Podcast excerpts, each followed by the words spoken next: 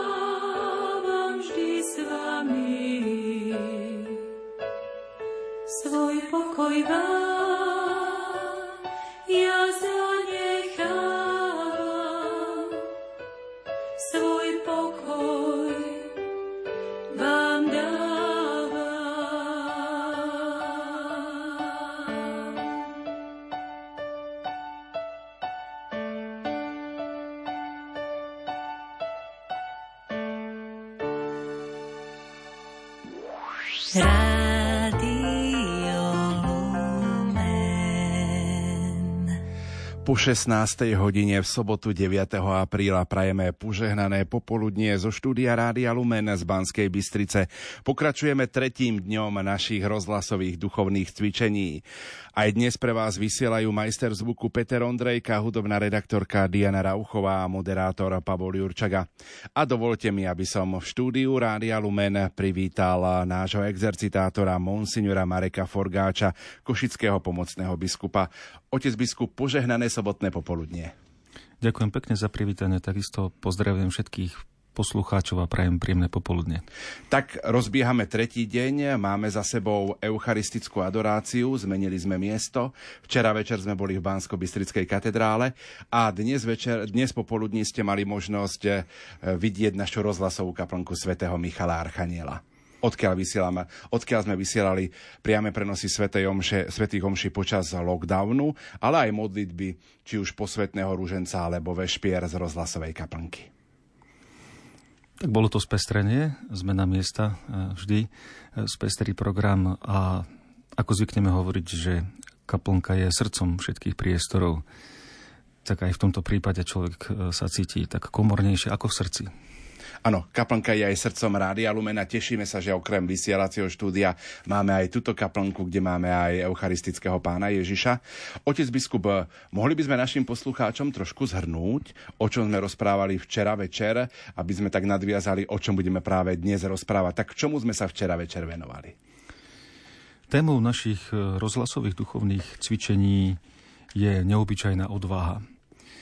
Včera sme si urobili krátky úvod Prečo práve o odvahe v tomto čase chceme rozprávať?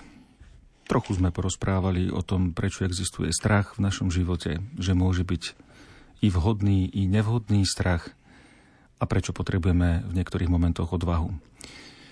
A ďalšie úvahy už sa týkali e, konkrétnych situácií životných. Vychádzali sme z evaneliových úrivkov, ktoré v sebe obsahujú slova povzbudenia neboj sa alebo nebojte sa.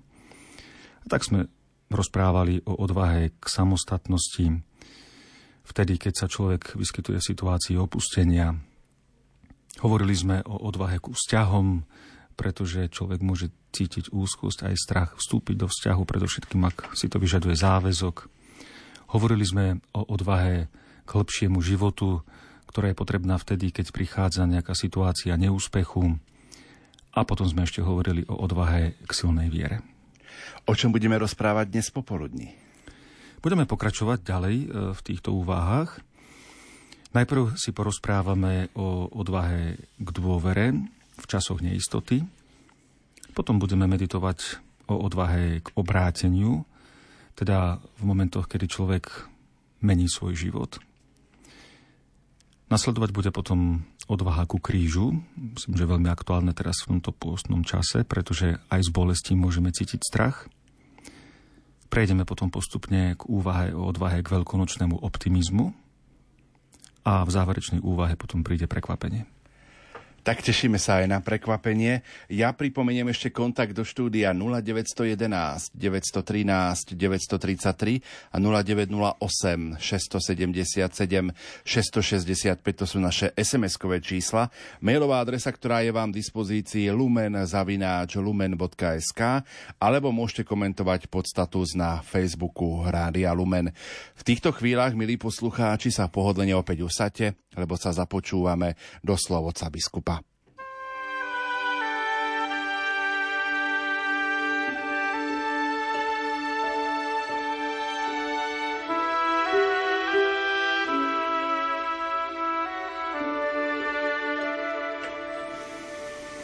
Drahí priatelia, milí poslucháči, posunieme sa o krôčik ďalej a budeme v tejto chvíli uvažovať o odvahe k dôvere, ktorú potrebujeme v čase, keď cítime neistotu.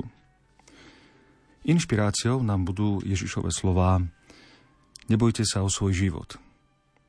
Alebo presnejšie a plnšie, keby sme to mali zacitovať z Lukášovho Evanielia, Nebuďte ustarostení o svoj život, čo budete jesť – ani o telo, čo si oblečiete. Znova si všimneme kontext týchto Ježišových slov. Nachádzame sa v Lukášovom evanieliu v pasáži o tom, že nemáme hľadať istoty v pozemských veciach.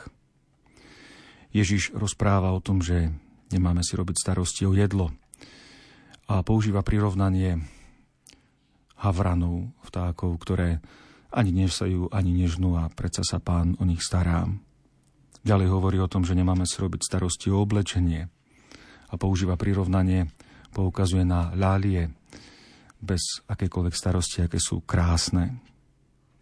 A následne potom Ježiš hovorí, nie tu na zemi, ale v nebi si zhromažďujte poklady. Ešte dôležitejšie by bolo si všimnúť ten predchádzajúci kontext Ježišových slov, pretože bezprostredne predtým, ako hovorí o tom, že sa nemáme starať o svoj život, že sa nemáme báť o svoj život, Ježiš rozpovedal to známe podobenstvo o boháčovi. Boháč, ktorý zrazu mal veľkú úrodu, nevedel, čo má s tým urobiť, tak si povedal, duša, máš veľké zásoby na mnohé roky, odpočívaj, jedz, pí a hoduj. A tam v Evangeliu svätého Lukáša sa používa to zvolanie, ktoré je asi jediné vo Svetom písme, blázon. Ešte tejto noci prídu a požiadajú o tvoj život. A Ježiš toto kratučké podobenstvo e, zakončí dôležitými slovami. Tak je to s tým, kto si hromadí poklady a pred Bohom nie je bohatý. A tu sa môžeme teraz chvíľu zamýšľať nad tým, kto je pred Bohom bohatý. Ten boháč z podobenstva z Lukášovho Evanília urobil jednu systémovú chybu, kľúčovú základnú v hľadaní životnej istoty. U evangelistu Matúša, keď spomína tieto udalosti, sa doslova vyskytuje aj pomenovanie mamona. Toto slovo je odvodené od, od hebrejského slova amon, čo doslova znamená dávať istotu. Čiže aj tie pozemské dáry, ktoré nazývame mamona, tiež svojím spôsobom dávajú určitú istotu. Ale nemôžu sa stať našou životnou istotou. V tom bola tá systémová základná chyba toho boháča z podobenstva. Neuvedomil si, čo to znamená byť bohatý pred Bohom. A táto chyba, ktorú nazývame aj túžbou po pozemských veciach, po mamone, je prítomná od vekov u ľudí až doteraz. Si môžeme spomenúť na udalosť vyvoleného národa, keď kráčali po púšti a Mojžiš ich vychovával, vychovával, zdôrazňoval, čo je v živote to najdôležitejšie, na čom najviac záleží. A keď na chvíľu sa od nich vzdialil, keď išiel na vrch rozprávať sa s Bohom, oni si postavili zlaté tela. Stačilo krátko, keď boli bez Mojžiša a túžili niečo, nie duchovné, ale niečo hmatateľné, niečo, čoho by sa mohli dotknúť, čo by mohli držať vo svojich rukách. Po týchto hmatateľných veciach človek neustále túži. Od vekov je to prítomné v nás a stále aj dnes. Myslím, že tá dnešná doba ešte viac je tak výrazná tým, že ľudia ako keby sa chceli spolahnúť na to, čo, čo môžem uchopiť do, do svojich rúk, alebo čo sa môžem aj fyzicky dotknúť. Ten dotykový displej, ktorý dnes tak často držíme v rukách a ktorý používame, akoby takým symbolom tejto doby, že dotknúť sa niečoho fyzicky, niečoho materiálneho a v tom človek hľadá istotu. Už v Božích prikázaniach, ktoré Mojžiš dostal a ktoré dal vyvolenému národu, už tam nachádzame tiež poznamenanie e, o týchto túžbách e, v živote človeka. Možno ešte viac v tých posledných, v 9. a 10. Božom prikázaní, ktoré niekedy tak ostávajú bokom a menej si ich všímame. Nepožiadaš majetok blížneho svojho, nepožiadaš manželku blížneho svojho. Oni vyjadrujú tú zlú túžbu človeka. Nebudeš žiadať, alebo nebudeš túžiť ani po majetku, ani po osobe. Sa v tom skrýva akoby taká túžba po majetnických sklonoch, niečo vlastniť. A nemusí tu ísť len o materiálne veci, ale môžeme túžiť aj vlastniť napríklad človeka. Vtedy hovoríme o majetnickej láske. Mamona je istota, ale je to istota, ktorá je veľmi krehká. A keď človek sa na takúto istotu bude spoliehať, tak e, riskuje to, že sa mu jeho život rozpadne. Že sa zatrasie, že sa bude báť.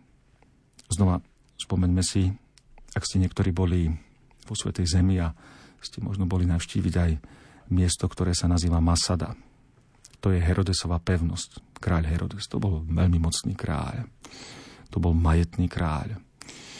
A keď tam prídete a vidíte, aké obydlie mal postavené, že už v tom čase pred 2000 rokmi používal sauny, že už vtedy mal podlahové kúrenie, niečo podobné, čo dnes je u ľudí moderné. Aký bol mocný a čo všetko vlastnil. A stačilo, že sa narodilo jedno malé dieťa v Betleheme a roztriasli sa mu kolena. Ani takáto istota nestačila. A každý človek je e, v tom pokušení hľadať tú istotu v týchto e, pozemských veciach. Každého z nás sa to týka. Si spomínam na jeden príbeh, kedy v jednej fárnosti, píše o tom jeden duchovný spisovateľ, e, bol istý starký, ktorý už bol na smrteľnej posteli, ale vyhral obrovské množstvo peňazí v lotérii. Jeho príbuzní sa mu to báli povedať, lebo už bol veľmi krehký a aby náhodou nedostal infarkt, keď sa dozvie takúto správu. Tak rozmýšľali, ako to urobiť a sa rozhodli, že zavolajú miestneho pána Farára, keďže určite nájde nejaký spôsob, ako mu oznámi túto informáciu. Tak pán Farár aj prišiel a pristúpil k tomu starkému ležiacemu na smrteľnej postieli a zvolil takýto spôsob. Hovorí mu, že čo by ste tak urobili, keby teraz ste vyhrali obrovské množstvo peniazí v lotérii. A Starký tak z posledných sil hovorí, no asi by som ich dal na kostol. A vtedy pán Farad dostal infarkt. Čiže vidíme, že každého sa to týka, každý je v tom pokušení e, tých, tých materiálnych vecí a oni sú to veľmi krehké veci, ktoré, ktoré e, s človekom, ktoré, ktoré nevytvárajú istotu v človeku, ale v istej chvíli môžu s človekom zatriasť. A nielen to, ale tie pozemské istoty, tie materiálne istoty, berú harmóniu života. To znamená, tam, kde e, sú istoty väčšné, e, tam je život harmonický, ale kde prídu a sa dáva dôraz na istoty pozemské, tam sa stráca tá harmónia života. Leo Nikolajevič Tolstoj v jednej zo svojich kníh píše o chudobnom obuvníkovi, ktorý si celé dni spieval pri svojej práci. A vedľa neho žil jeden boháč a strašne mu vadilo, že obuvník spieva. Nevedel, čo má urobiť. Tak zobral mešec peňazí, hodil cez okno tomu obuvníkovi a od tej chvíle obuvník prestal spievať. Čiže vidíme, že tie, tie, tie pozemské hodnoty, tie, tie pozemské istoty, ktoré nazývame mamona, kradnú nám pieseň života, kradnú nám tú harmóniu života. Preto, určite preto Ježiš hovorí, nebojte sa o svoj život, nebuďte ostarostení, o svoj život. Máme na tomto svete skôr sa sústrediť na to, čo to znamená byť bohatý pred Bohom. Nebohatý na tomto svete. A Ježiš to vyjadril v tom, keď hovorí, zhromažďujte si poklady v nebi. Čo to môže reálne znamenať pre pozemského človeka zhromažďovať si poklady v nebi? To by znamenalo urobiť niečo pre nebo. To znamená uvedomiť si, že nie sú na tomto svete hodnoty len také, ktoré môžem fyzicky uchopiť, ktoré môžem fyzicky držať vo svojich rukách, ktorých sa môžem e, fyzicky dotýkať, ale sú aj hodnoty, ktoré presahujú tieto horizonty a ktoré môžu byť hodnotami, ktoré zasahujú do väčšnosti. Človek sa môže snažiť o čestnosť, o spravodlivosť, môže sa snažiť o pokoj, o zbožnosť, o čistotu. To sú hodnoty, ktoré siahajú do väčšnosti.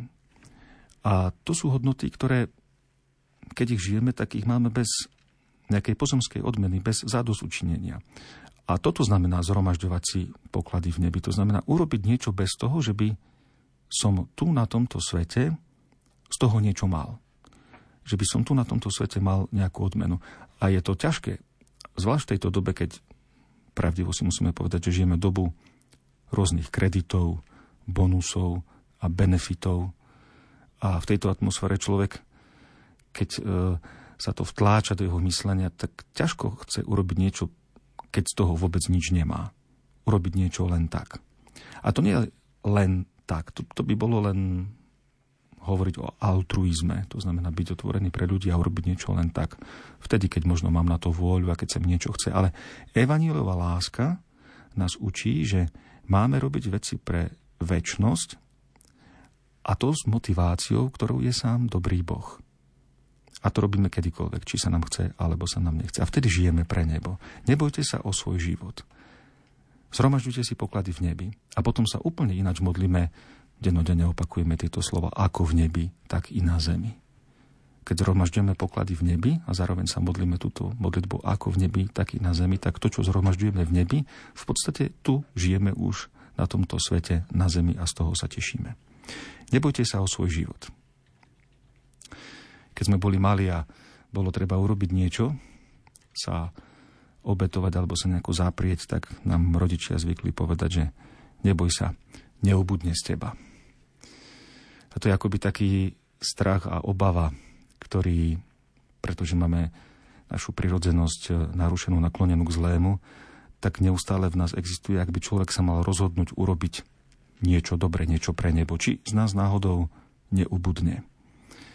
Ale sme ľudia, Ježišovi učeníci, ktorí príjmame Eucharistiu. To znamená, príjmame samého Krista pod spôsobom chleba. A Eucharistia, Ježiš kedy ustanovil Eucharistiu? Ju ustanovil tesne pred svojou smrťou, pred tým, ako sa obetoval. To znamená, on anticipoval pri ustanovení Eucharistii už to, že sa dal za ľudstvo, že sa obetoval pre druhých. To znamená, aj my, keď príjmame Eucharistiu, tak podobné. Pri tom príjmaní už máme anticipovať to, že budeme sa rozdávať, že sa chceme doslova rozkrájať pre tento svet, tak ako sa Ježiš rozdal v Eucharistii pre tento svet. Ak chceme Eucharistiu autenticky a harmonicky príjmať, to znamená, aby to súviselo s našim životom, tak máme byť taký, ako bol Kristus, ktorý sa rozdal. Máme dávať seba a nebáť sa, že z nás ubudne.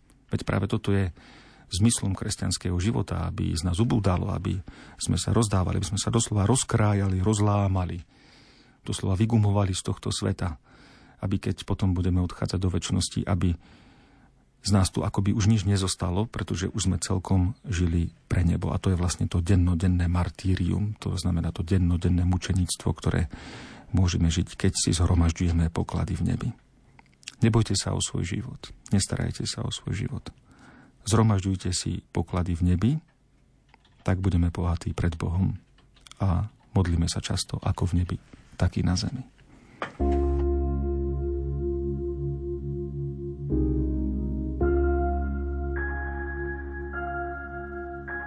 Si ten, čo sa narodil, aby ma zachránil. Nový život mi dal. Si ten, čo sa narodil, temnotu prežiaril, hoden chvál, hoden chvál. Zázračný radca, mocný Boh, knieža pokoja prichádza. Zázračný radca, mocný Boh, šalom, nech stúpi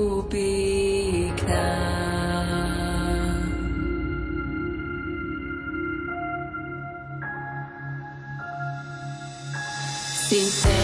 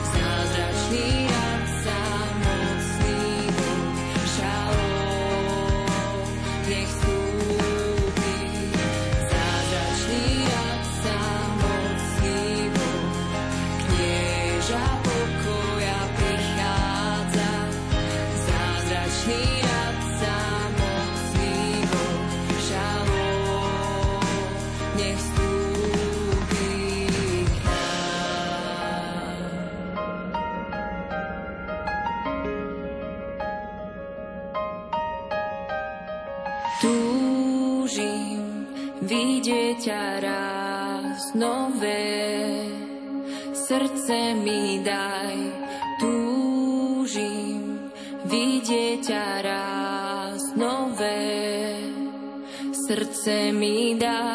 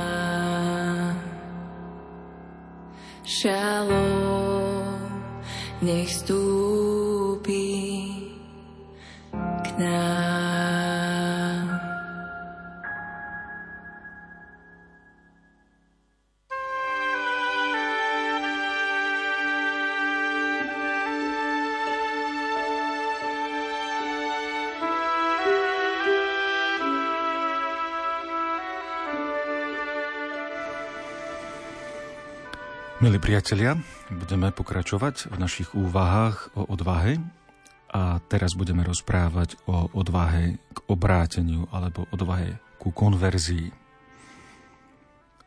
ktorá je potrebná predovšetkým v momentoch, keď je nevyhnutné urobiť nejakú zmenu vo svojom živote.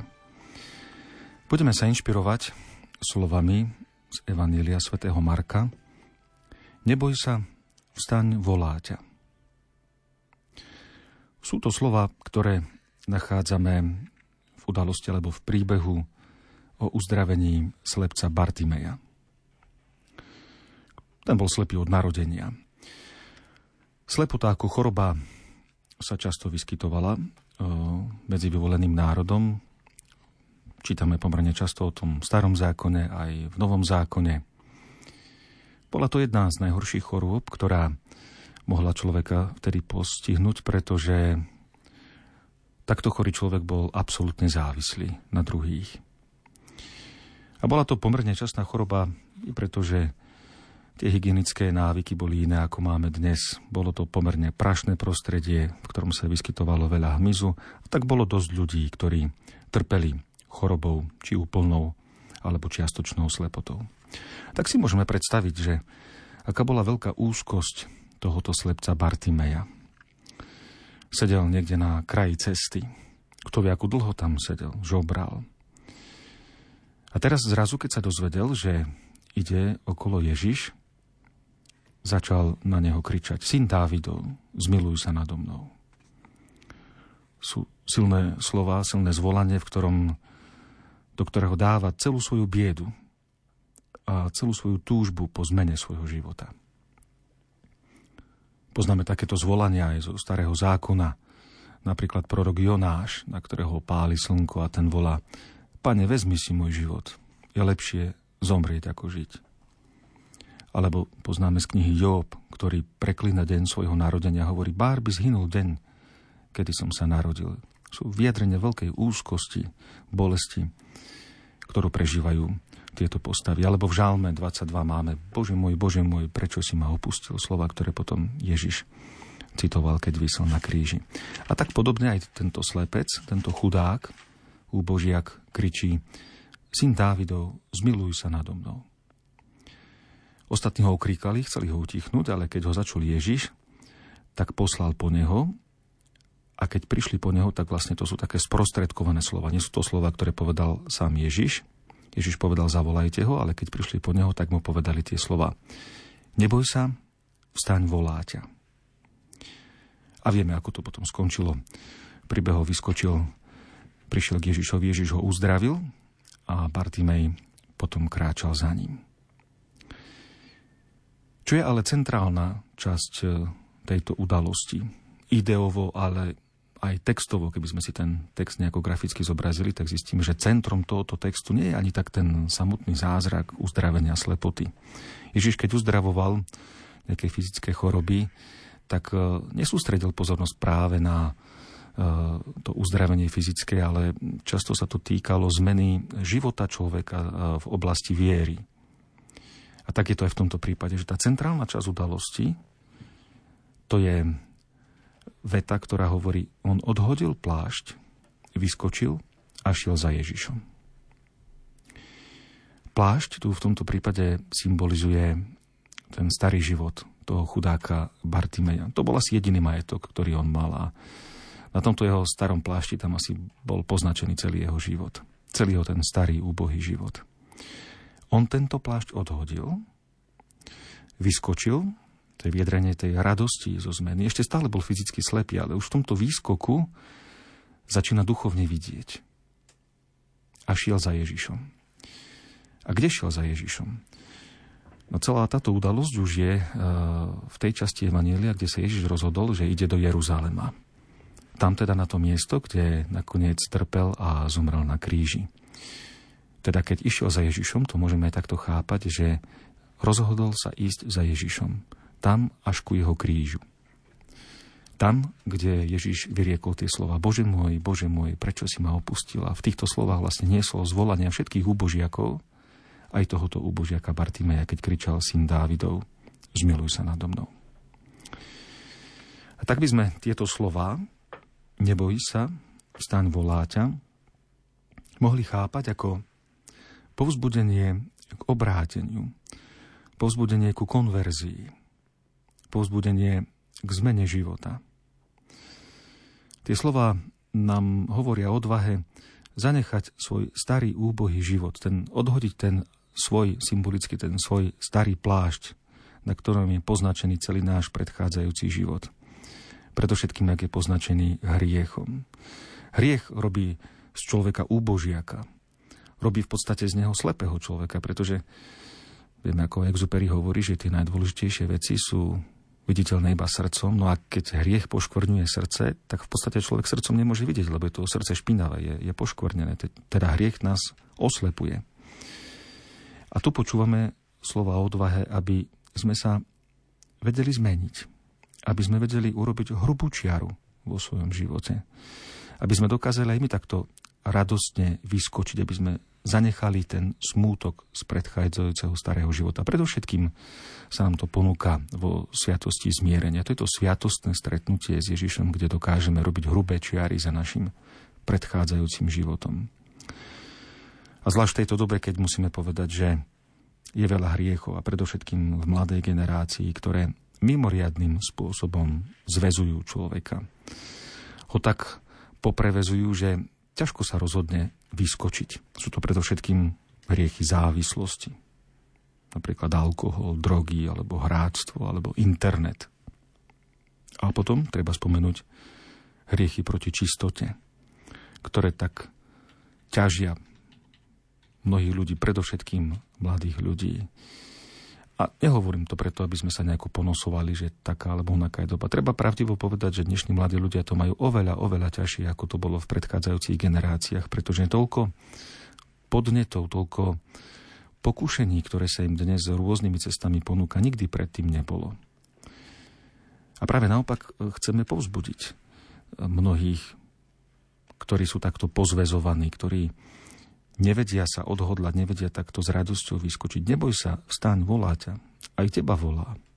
Aj ty môžeš odhodiť ten svoj starý plášť, kedykoľvek je to potrebné, kedykoľvek je nevyhnutné, aby si urobil hrubú čiaru vo svojom živote, aby si zanechal to, čo bolo predtým a aby si sa rozhodol ísť novým životom.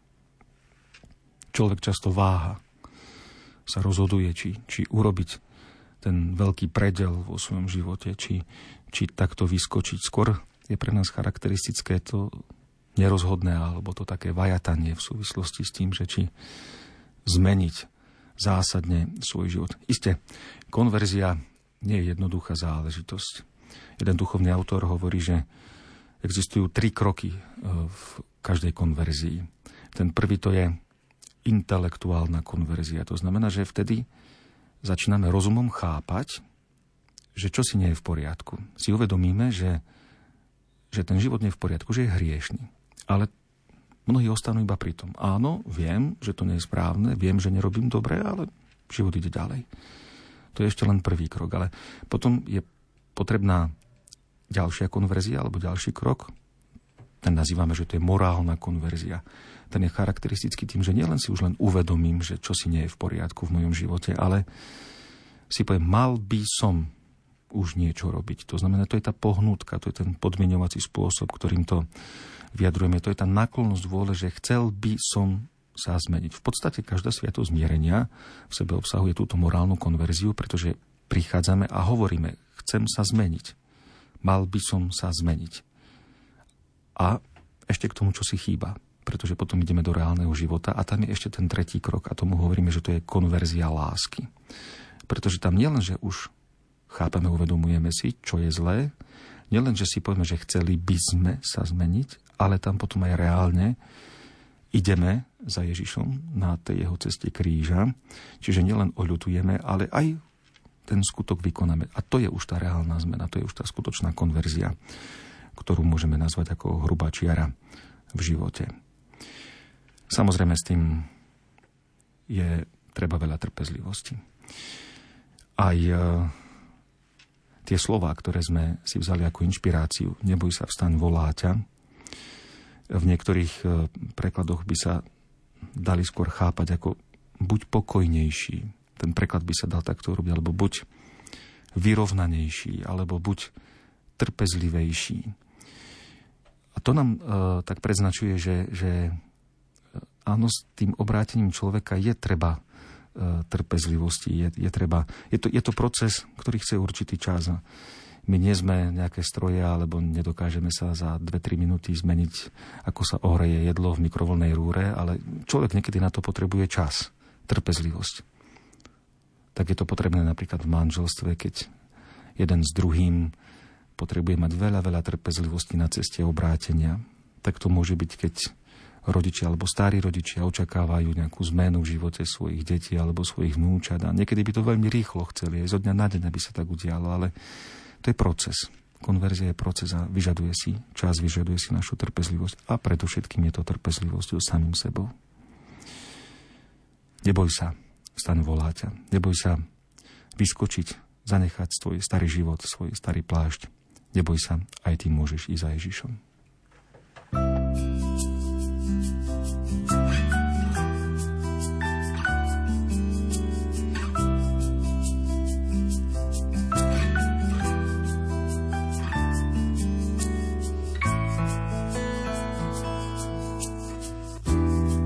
Láska klope, čaká, kým otvoríš.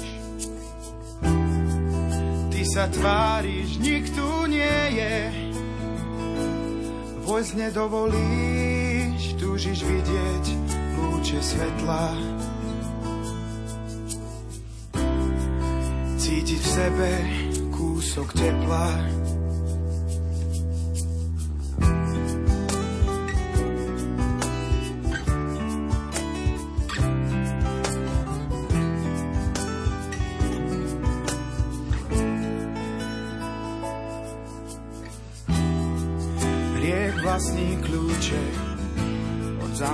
Môjho srdca.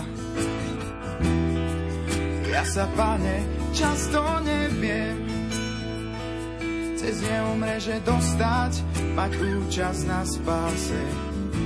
Keď viera je tak slabá,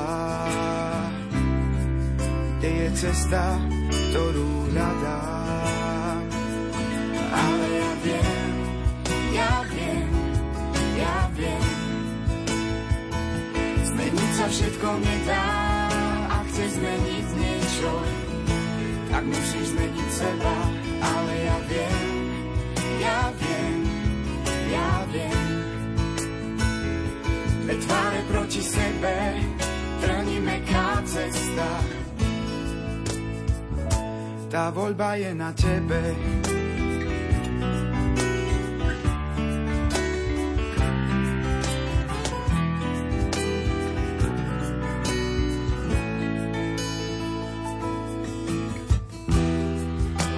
otázky o dôvere stojí v plnej zbroji. Prečo sa za každým správnych odpovedí bojí? Život je cesta, šanca, druhú možnosť nemáš. Prijať seba, čo ty strácaš Svetlo prišlo na svet, človek miloval viac so zeme nezosladne, nedovol klasu zmiznúť, buď vždy slobodný. To je dar, čo si dostal, nedaj ho pík, nezničí, veď všetko má svoj zmysel, čo je mu do rúk vložíš, nikdy nie si sám. Ale ja viem, ja viem, ja viem. Zmeniť sa všetko nedá, ak chce zmeniť niečo, tak pozri sa na seba, ale ja viem, ja viem, ja viem. Dve tváre proti sebe, veľmi meká cesta. Tá voľba je na tebe.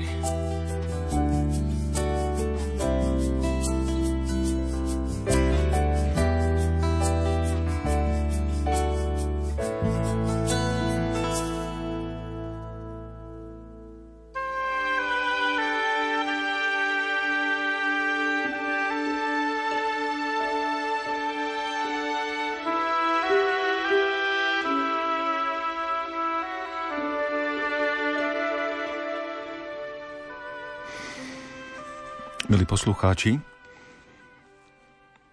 budeme teraz uvažovať o odvahe ku krížu.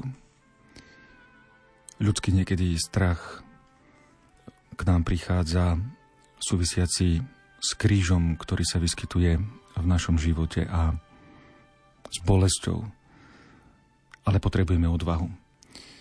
Vrátime sa k slovám, ktoré sme tu už spomínali, k Ježišovým slovám, keď hovorí, vo svete máte súženia, ale nebojte sa, dúfajte, ja som premohol svet.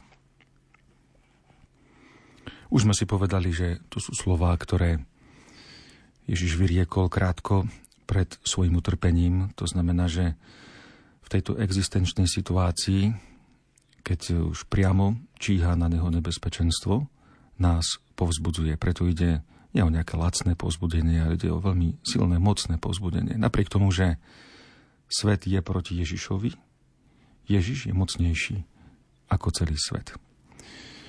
Toto povzbudenie, tak ako Evanelia boli napísané pre prvokresťanské komunity, tak Isté aj toto povzbudenie patrilo prvým kresťanom, ktorí už si prežívali rôzne svoje ťažkosti a problémy, okrem iného aj prenasledovanie, kruté prenasledovanie. A Ježiš im hovorí v Evangeliu, nebojte sa, ja som premohol svet. V greckom origináli to slovo vo svete máte súženia, po grecky tlifin, doslova by sa dalo prožiť ako tlaky, Myslím, že to je také aktuálne dnes e, povedať, že, že prežívame tlaky, že ten život je taký veľmi rýchly, rozbehnutý, je toho veľa, čo človek potrebuje urobiť. Alebo našiel som v talianskom preklade, že tie súženia sa prekladá ako tribolacióny. To znamená niečo blízke k tomu, keď povieme, že turbulencie. Si skúsme predstaviť, keď máte niektoré skúsenosti, ste cestovali v lietadle a teraz prišiel čas turbulencií, ako všetci stíchnu ako prežívajú takú obavu, strach. Každý jeden, kto je, kto je v lietadle. A takéto turbulencie môžeme aj e, vo svojom živote prežívať. Ale Ježiš nás pozbudzuje. Nebojte sa, ja som premohol svet. Je to odvaha ku krížu. Si spomínam, ako v jednej prednáške pán kardinál Antonio Tagle, ktorý je teraz prefektom kongregácie pre evangelizáciu národov, spomínal takú svoju osobnú skúsenosť, keď raz cestoval v lietadle, tiež prišli turbulencie a vedľa neho sedela nejaká pani a mu povedala, že ja sa nebojím. A on sa jej pýta, prečo? Lebo vidím, že máte kríž na svojej hrudi. A on sa jej pýta, vy ste kresťanka? Nie, nie som kresťanka, ale keď vidím kríž na vašej hrudi, tak ja sa nebojím. Také pekné svedectvo, že aj nekresťan, ktorý vidí kríž, sa nebojí. Nebojte sa, ja som premohol svet. Sú to slova povzbudenia k odvahe ku krížu. Boh je mocnejší ako všetko zlo na tomto svete vo svojom synovi Ježišovi Kristovi. A pozbudzuje nás k tomu, aby sme sa nebáli. Aby sme sa nebáli aj prežívať bolesť na tomto svete, lebo od kríža a od bolesti sa neuteká. Už aj čisto z ľudského pohľadu môžeme vidieť v prežívaní bolesti určitú krásu. Zvláštne to znie, ale môžeme to takto povedať. Pretože bolesť je najčistejší a zároveň aj najistejší ľudský cit. Najčistejší preto, lebo no čo by sa tak za bolesťou skrývalo? Bolesť, keď človek prežíva bolesť, tak je to skutočne to je bolesť. Sú nejaké iné city, ktoré nemusia byť až také čisté, až také úprimné. Môžeme hovoriť o šťastí, alebo dokonca aj o láske. Láska všelijaká môže byť. Ale bolesť jednoducho je bolesť, je čistá. A zároveň je to aj najistejší ľudský cit, pretože kým pri nejakých iných citových prežívaniach by sme mohli povedať, že snáď by sa našiel nejaký človek, ktorý možno nezažil ani kúsok lásky na tomto svete, alebo že nemal ani kúsok šťastia na tomto svete. Ale nie takého človeka, o ktorom by sme mohli povedať, že nezažil bolesť na tomto svete. A preto hovoríme, že to je aj najistejší ľudský cit. A v Ježišovi Kristovi má bolesť osobitný význam. Má centrálny význam. To je centrálnosť obety Ježišovi Kristovi. Aj keď, ako to vidíme v Evangeliách, na viacerých miestach, Ježiš bol pokúšaný, bol odhováraný od obety. Pri pokúšaní na púšti bol odhováraný, alebo Peter Apoštol, keď schádzali z hory premenenia, tak ho odhováral, že to sa mu nesmie stať, keď Ježiš rozprával o utrpení, ktoré ho čaká. Lebo kto chce ísť za mnou, nech zaprie sám seba. Vezme svoj kríž a nasleduje ma. Od kríža sa neuteká, od bolesti sa nemusí utekať. Je to síce prirodzené v nás, prirodzená tendencia vyhýbať sa bolesti. Nás ani netreba odhovárať. Tak ako odhovárali Ježiša v nás, je to také prirodzené, že sa chceme vyhnúť nájsť inú cestu, ako cestu kríža, ale nie inej cesty kríž nemožno vytrhnúť z kresťanstva. To by už nebolo kresťanstvo. My si môžeme dovoliť trpieť, pretože nie sme sami. Veľmi pekne to vidieť v takej situácií. Poznajú to mamičky, ktoré vychovajú svoje deti, že keď malé dieťa e, sa mu niečo stane, sa zráni, spadne alebo sa niekde udrie. A teraz v tom prvom momente je tak v takom úľaku, je také zľaknuté a keď to zbadá mamička, tak uteka rýchlo k nemu, lebo sa tiež zľakne, že sa niečo stalo. A vtedy, keď zoberie dieťa do naručia, vtedy začne dieťa plakať. Je tie prvé zlomky sekundy, ako keby ešte nedokázalo plakať, až vtedy, keď je v náručí mami, tak vtedy si dovolí plakať. Tak podobne aj my, ako veriaci ľudia, ako kresťania, sme v Božom náručí, sme si rozprávali aj pri tých predchádzajúcich úvahách, že nie sme sami, že je tu s nami skriesený Pán, skriesený Kristus a preto my môžeme si dovoliť trpieť. A dokonca môžeme aj ďakovať za toto utrpenie, pretože utrpenie dokáže veľké veci urobiť v živote človeka. Si spomínam na jednu pani, keď som bol v jednej farnosti, prišla za mnou a poznal som jej život, veľmi sa trápila vo svojom živote, mala veľké ťažkosti, veľké kríže a prišla za mnou a ma poprosila, aby som odslúžil jednu svetú omšu. A keď som sa jej pýtal, že na aký úmysel, povedala, že ako poďakovanie za moje utrpenie. Tak to bola veľmi silná vec, veľmi, veľmi hlboká vec, že človek dokáže aj ďakovať za kríž, ktorý má vo svojom živote.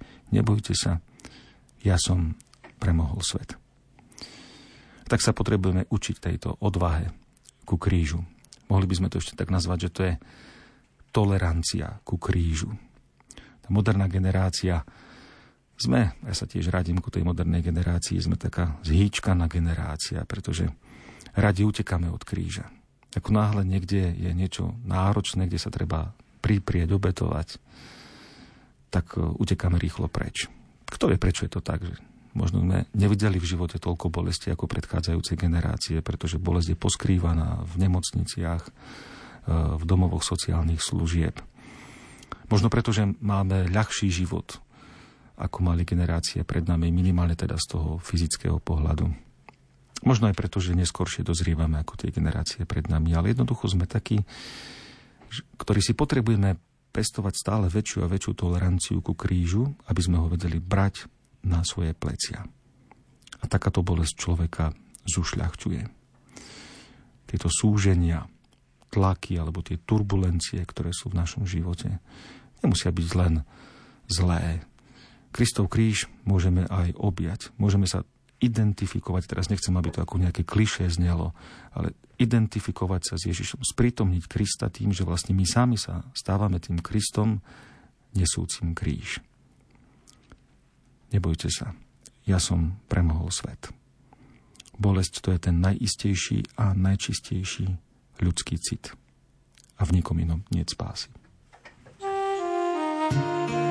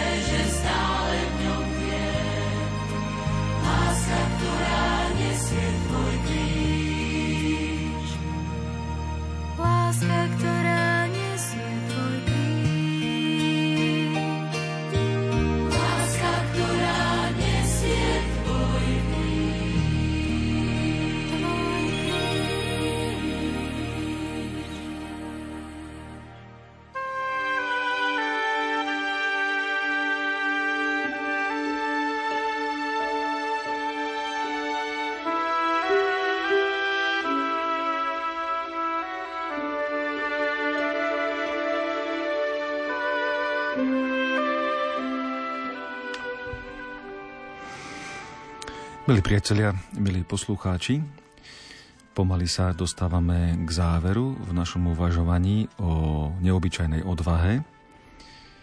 A v tejto chvíli si budeme hovoriť o odvahe k veľkonočnému optimizmu. Dostávame sa už k veľkonočným udalostiam. Inšpiráciou nám budú slova Vy sa nebojte. Viem, že hľadáte Ježiša, ktorý bol ukrižovaný. Nie ho tu, lebo vstal, ako povedal. To sú slova, ktoré povedal aniel ženám, keď prišli k hrobu a videli, že je prázdny. Sú to slova z Matúšovho Evanielia. A ženy, ako potom poznamenáva evangelista Matúš, rýchlo vyšli z hrobu a so strachom i s veľkou radosťou bežali to oznámiť jeho učeníkom. A tam, na ceste, k učeníkom stretli skrieseného Ježiša. A ten im hovorí, teraz už priamo, nebojte sa. Choďte, oznámte mojim bratom, aby šli do Galilei. Tam ma uvidia.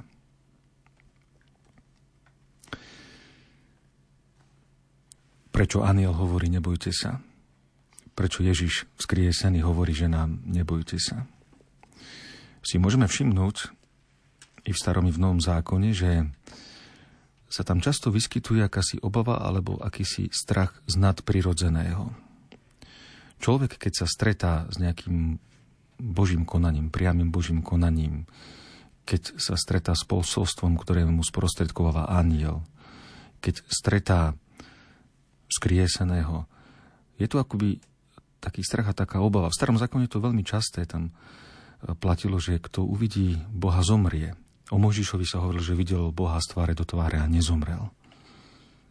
V Novom zákone, v evaneliách, niekoľkokrát máme to povzbudenie pri stretnutí s nadprirodzeným. Zachariáš to počul, keď sa mu aniel zjavil. Neboj sa, Zachariáš, tvoja modlitba bola vypočutá.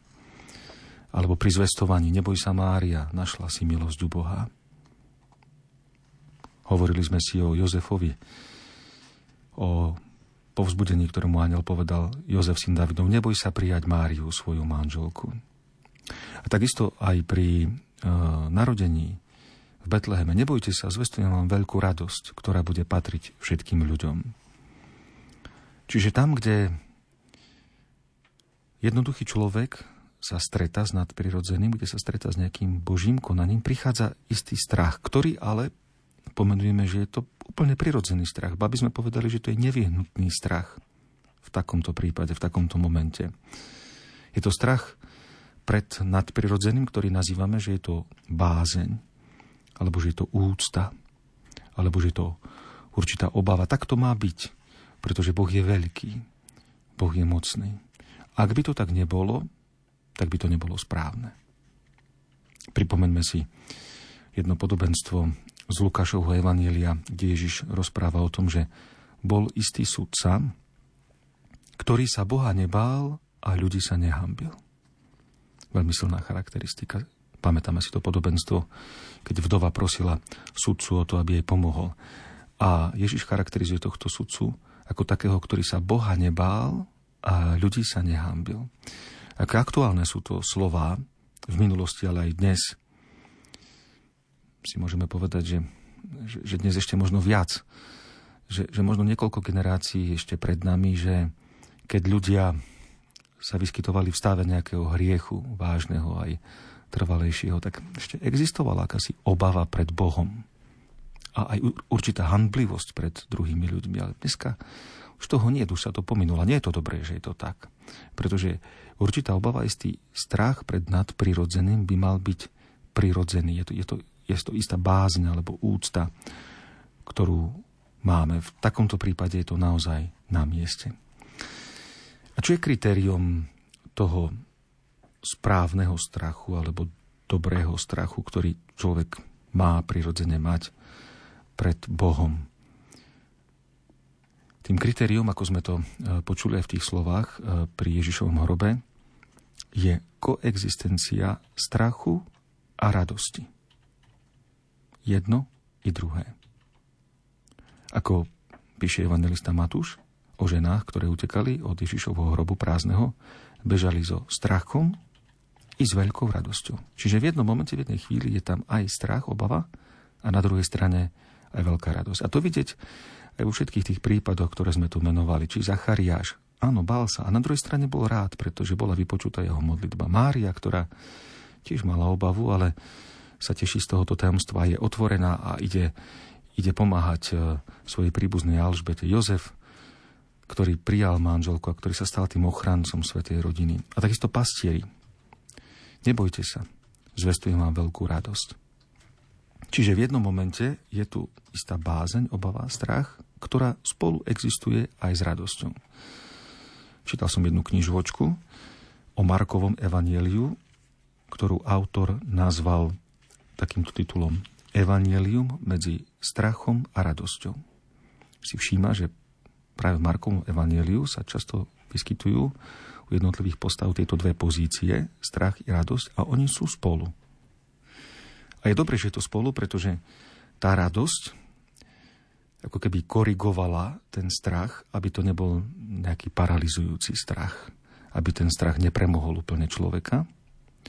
A na druhej strane ten strach koriguje radosť, aby to nebola povedzme tak jednoducho nejaká uletená radosť. To je, to je radosť, ktorá je hlboká a je to skromná radosť. Jedno druhému pomáha strach radosti a radosť strachu. Teda aký je to ten strach, ktorý pocitili aj e, tie ženy pri hrobe alebo aj iné postavy zo svätého písma. Nie je to paralizujúci, ale má blízko k pokore. Nie je zbabelý, ale má blízko k láske. Nie je skľučujúci, ale má blízko k veľkonočnému optimizmu, k veľkonočnej radosti. A aká je to tá radosť, ktorú, ktorú človek e, pociťuje spolu s tou bázňou alebo s tým strachom? Si môžeme taký príklad zo života povedať. Si predstavte radosť, keď, ja neviem, ste boli na dobrej dovolenke a máte radosť toho. Je to dobrá radosť ale môžeme ku nej postaviť uh, napríklad radosť, keď sa obetujete, sa staráte o nejakého starého zomierajúceho človeka alebo, alebo mamička, ktorá sa stará o postihnuté dieťa a teraz má radosť, keď dosiahne nejaký úspech u svojho dieťaťa. To je, to je radosť, ale to je trošku iná radosť ako tá radosť z tej dovolenky. Jedna i druhá tvorí súčasť nášho života a sú to dobré momenty z nášho života. Ale predsa tá, tá druhá radosť to je, tá radosť, ktorá má v sebe istý moment obavy, lebo človek sa bojí o toho druhého, ale zároveň pociťuje v sebe určitú radosť. Veľmi sa mi páči jedna definícia, ktorú v minulosti mi povedal jeden môj spolubrat. On hovorí, že radosť je slza, ktorá si to cestou rozmyslela veľmi pekná definícia, ktorá vlastne hovorí o tej koexistencii. To znamená, človek aj má tú obavu, aj chcel by pustiť tú slzu, ale ona si to rozmyslí a potom sa teší, má radosť. A to by sme nazvali, že toto je ten, ten veľkonočný optimizmus. To nie je len nejaký taký lacný idealizmus, kedy si hovoríme, neboj sa, bude dobré, ale nemá to nejaký, nejaký hlboký základ. Veľkonočný optimizmus nie je len e, ľudský optimizmus. To nie je optimizmus, ktorý je založený len na nejakých pozemských istotách, ale to je niečo, čo je ukotvené oveľa, oveľa hlbšie v našej veľkonočnej viere. Je to optimizmus, ktorý nepopiera strach, ale pramení z viery. Z tej viery, ako to Ježiš povedal aj tým ženám, chodte oznámte mojim bratom, aby šli do Galilei, tam ma uvidia. Alebo inde hovorí, predišiel ich do Galilei. Teda ten optimizmus, to je, to je tá istota, že všade tam, kde ja idem, ma už predišiel Kristus. Veľkonočný Kristus. A vtedy môže tá radosť existovať aj popri akejkoľvek obave, popri akomkoľvek strachu, ktorú, ktorý by som mohol prežívať v rôznych situáciách, oblastiach môjho života. Svetý Jan 23. hovorí, kto má vieru v Krista, ten sa netrasie. Nič nerobí nerozvážne. Nie je pesimistický, nestráca nervy. Viera to je veselosť, ktorá pochádza od Boha. Vy sa nebojte. Vstal, ako povedal.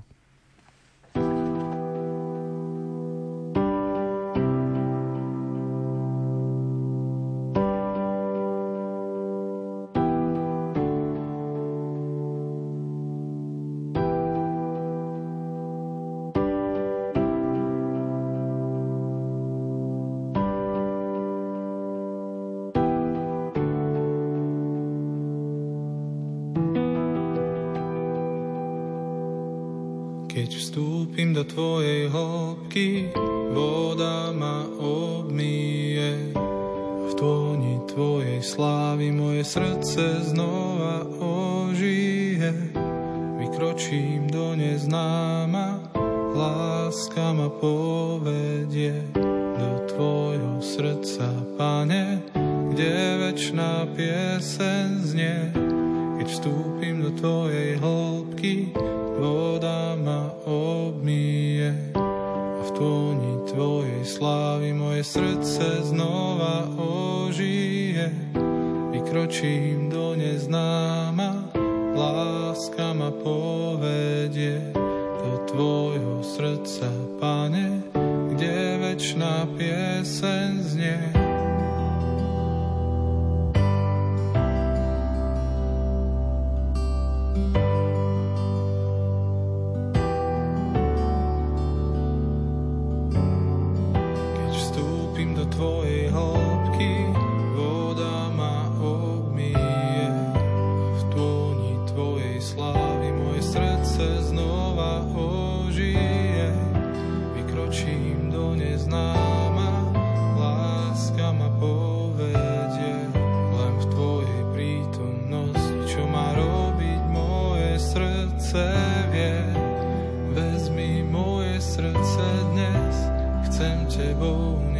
sa viesť. V tvojej blízkosti chcem rásť, túžim prekročiť svoj prach.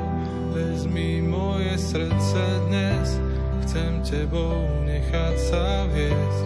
Tvoju lásku prinášať tam, kam nedopadá dáš. Tak vezmi moje srdce dnes, chcem tebou nechať sa viesť. V tvojej blízkosti chcem rásť,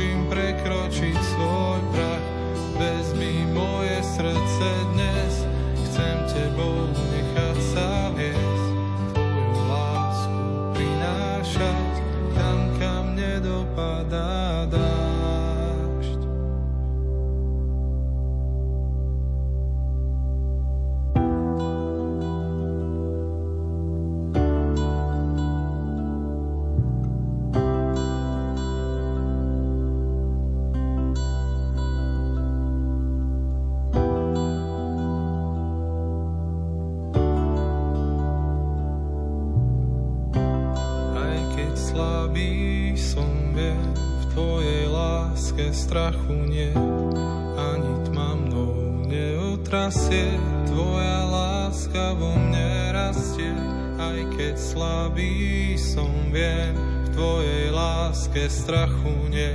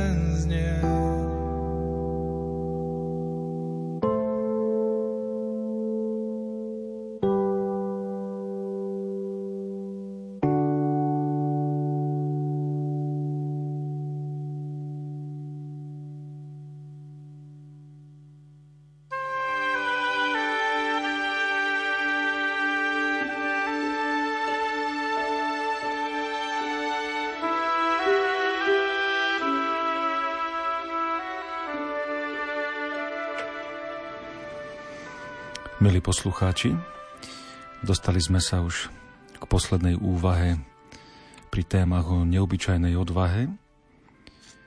Teraz na záver, ako som spomínal, bude to malom prekvapení.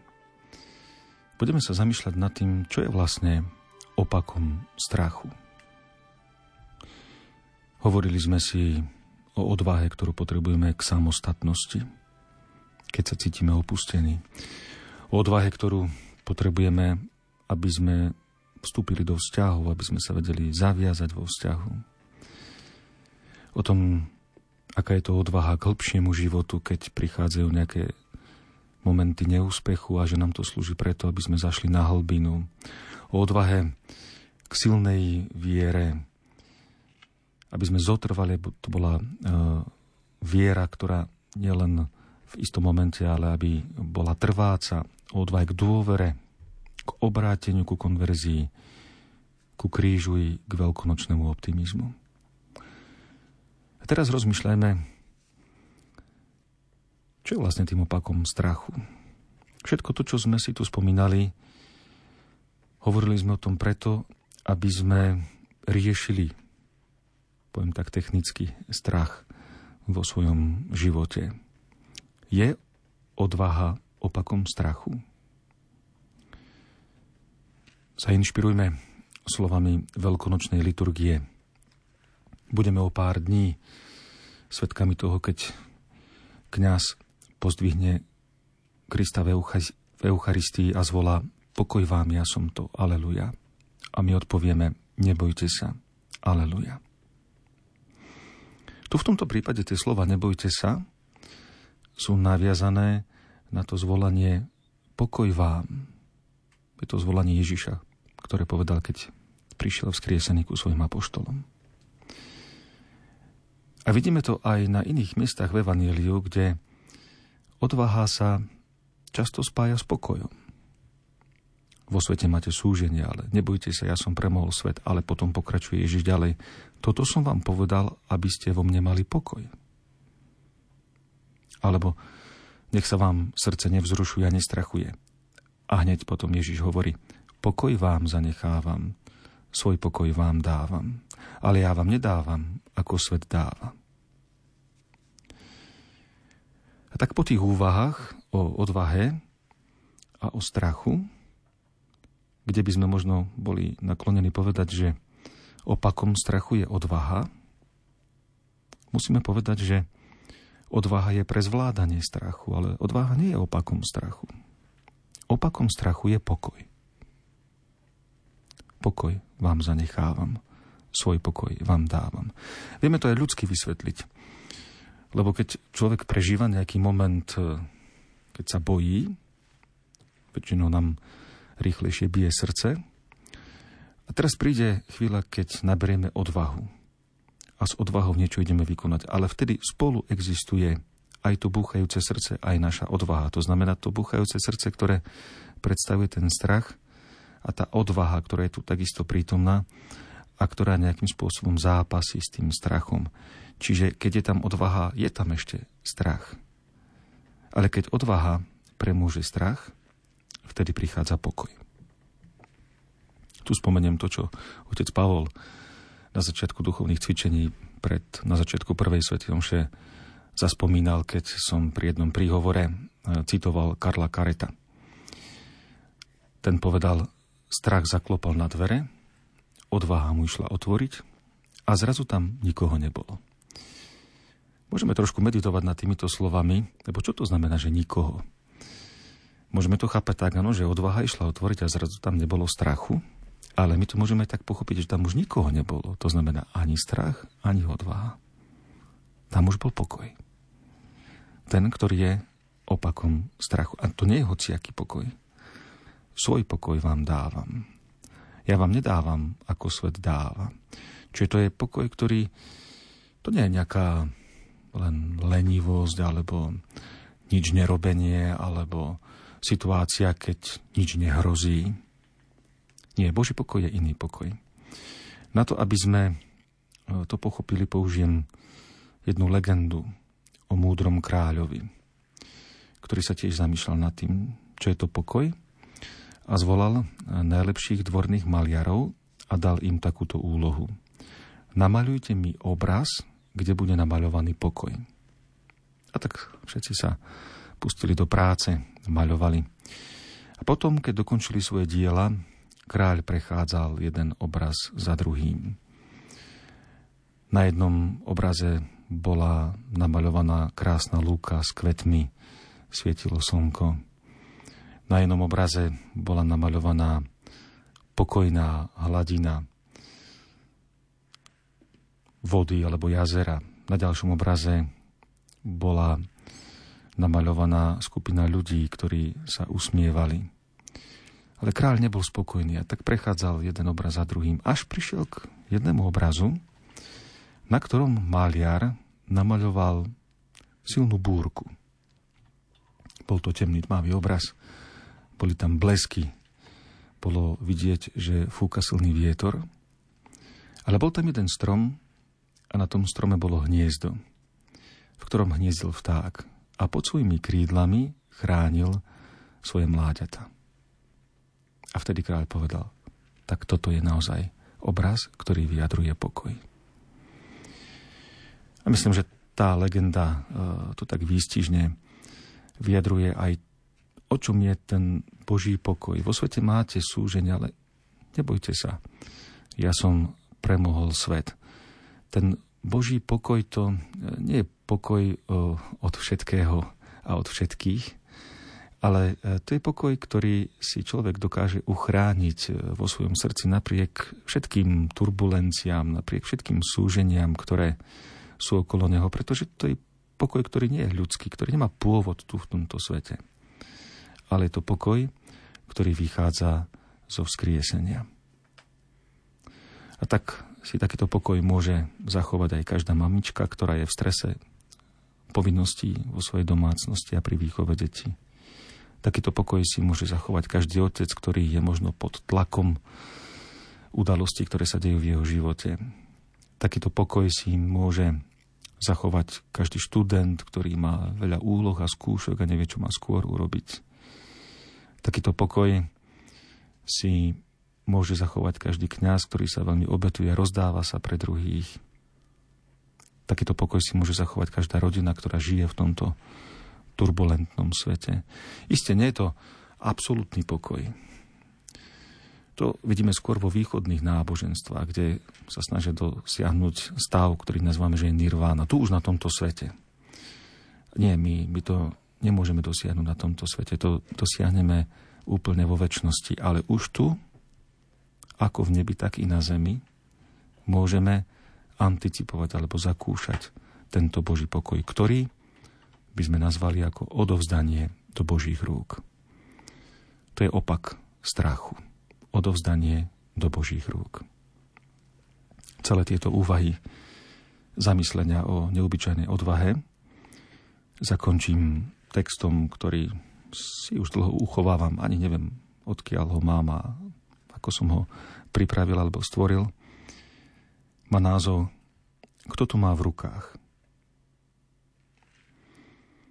Futbalová lopta v tvojich rukách môže mať hodnotu možno zo pár eur. Ale futbalová lopta v rukách svetovej futbalovej hviezdy môže mať hodnotu miliónov dolárov. Takže ide o to, kto to má v rukách. Hokejka v tvojich rukách môže mať hodnotu niekoľko desiatok eur. Ale hokejka v rukách svetovej hokejovej hviezdy môže mať hodnotu tisícov dolárov. Takže ide o to, kto to má v rukách. Tenisová raketa tvojich rukách je bezvýznamná.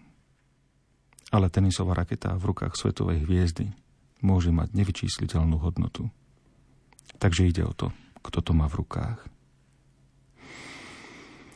Palica v tvojich rukách môže odplašiť psov alebo ti môže byť na výlete oporou.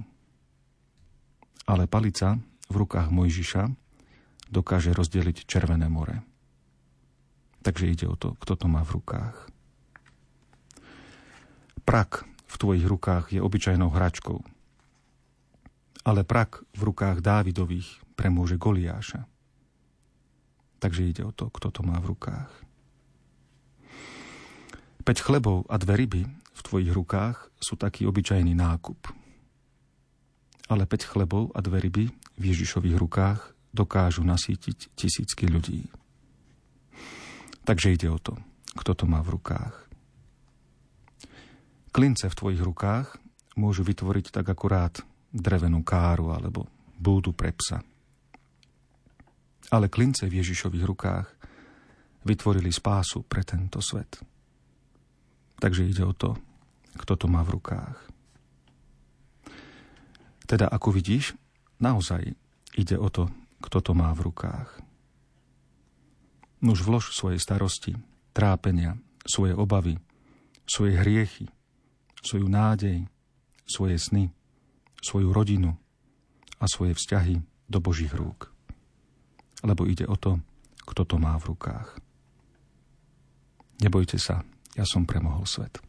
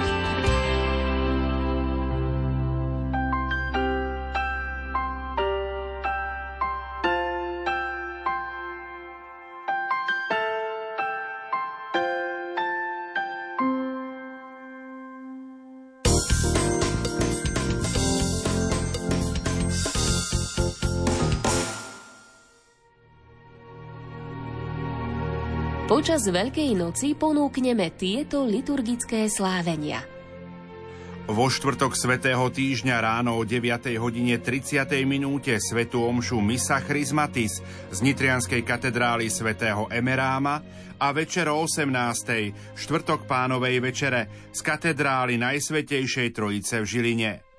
V piatok utrpenia pána ráno o 8 hodine modlitbu raných chvál s lamentáciami z Košickej katedrály a o 15. hodine veľkopiatočné obrady z katedrály Najsvetejšej Trojice v Žiline. Vo Svetú sobotu ráno o 8 hodine modlitbu raných chvál s lamentáciami z Košickej katedrály a večer o 19. hodine 45. minúte veľkonočnú vigíliu z katedrály Najsvetejšej Trojice v Žiline. Na veľkonočnú nedelu ráno o 8 hodine 30. minúte svetú omšu z kostola Svetej rodiny v Košiciach a o 18. hodine svetú omšu z kostola Najsvetejšieho spasiteľa v Bratislave. Veľká noc jedine s rádiom Lumen. V piatok utrpenia pána cirkev rozíma o umúčení a smrti svojho pána a ženícha, uctieva kríž a tak si pripomína svoj pôvod z boku Krista spiaceho na kríži a prosí za spásu celého sveta. Viac povieme vo veľkopiatkových dialógoch o 9. hodine s Mariánom Linárikom, farárom farnosti Dobrá Niva, ktorý sa o 10. hodiny pomodlí aj pobožnosť krížovej cesty z Banskobystrickej katedrály. Slávenie utrpenia a smrti pána s rádiom Lumen. Zážitok na celý život. Aj takto by sme mohli opísať dobrovoľnícku misiu manželov Daniely a Viktora Porúbských v indickej Kalkate u misionárok lásky. Pomáhali na rôznych miestach, no asi najviac ich oslovila práca s deťmi s fyzickým a mentálnym znevýhodnením. Ja som sa tomu trošku bránil na začiatku. Mi to prišlo príliš ťažké, ale Danielka si to nenechala vyhovoriť slavy a myslím, že ju tam lákala aj tá matka Teresa a to, čo vlastne ona tam zanechala. Sa mi to zdalo, že to je to akoby to najviac asi z dobrovoľníctva, čo sa dá. O svojej misii v Kalkate nám manželia Porúbskí porozprávajú na Veľký piatok večer o 20. hodine v relácii Tam, kde býva láska. A tvoju vlastnú dušu prenikne meč, povedal Simeon panne Márii. Pozná to mnoho matiek i otcov a niečo podobné zažili aj manželia Čulovci z Oravy. Keď viete, že odozdávate to dieťatko na sálu a viete o tom, že to srdiečko bude vypnuté, dieťa vám pôjde na umelý obeh 3-4 hodiny, čiže nejaký stroj. A zveríte ho do rúk lekárovi a pánu Bohu iba. Tak to sú, to sú ťažké chvíle. To som si tak povedala vtedy s pánom Máriou, že už viem, ako si trpela. Všetko zvládli aj vďaka modlitbe a prozbám o príhovor blahoslavenej Anky Kolesárovej. Lebo Adelka sa narodila vlastne v predvečer jej blahorečenia. Svedectvo manželov Čulovcov vám prinesieme v relácii Sila príhovoru s Andreou Čelkovou na Bielu sobotu o 17.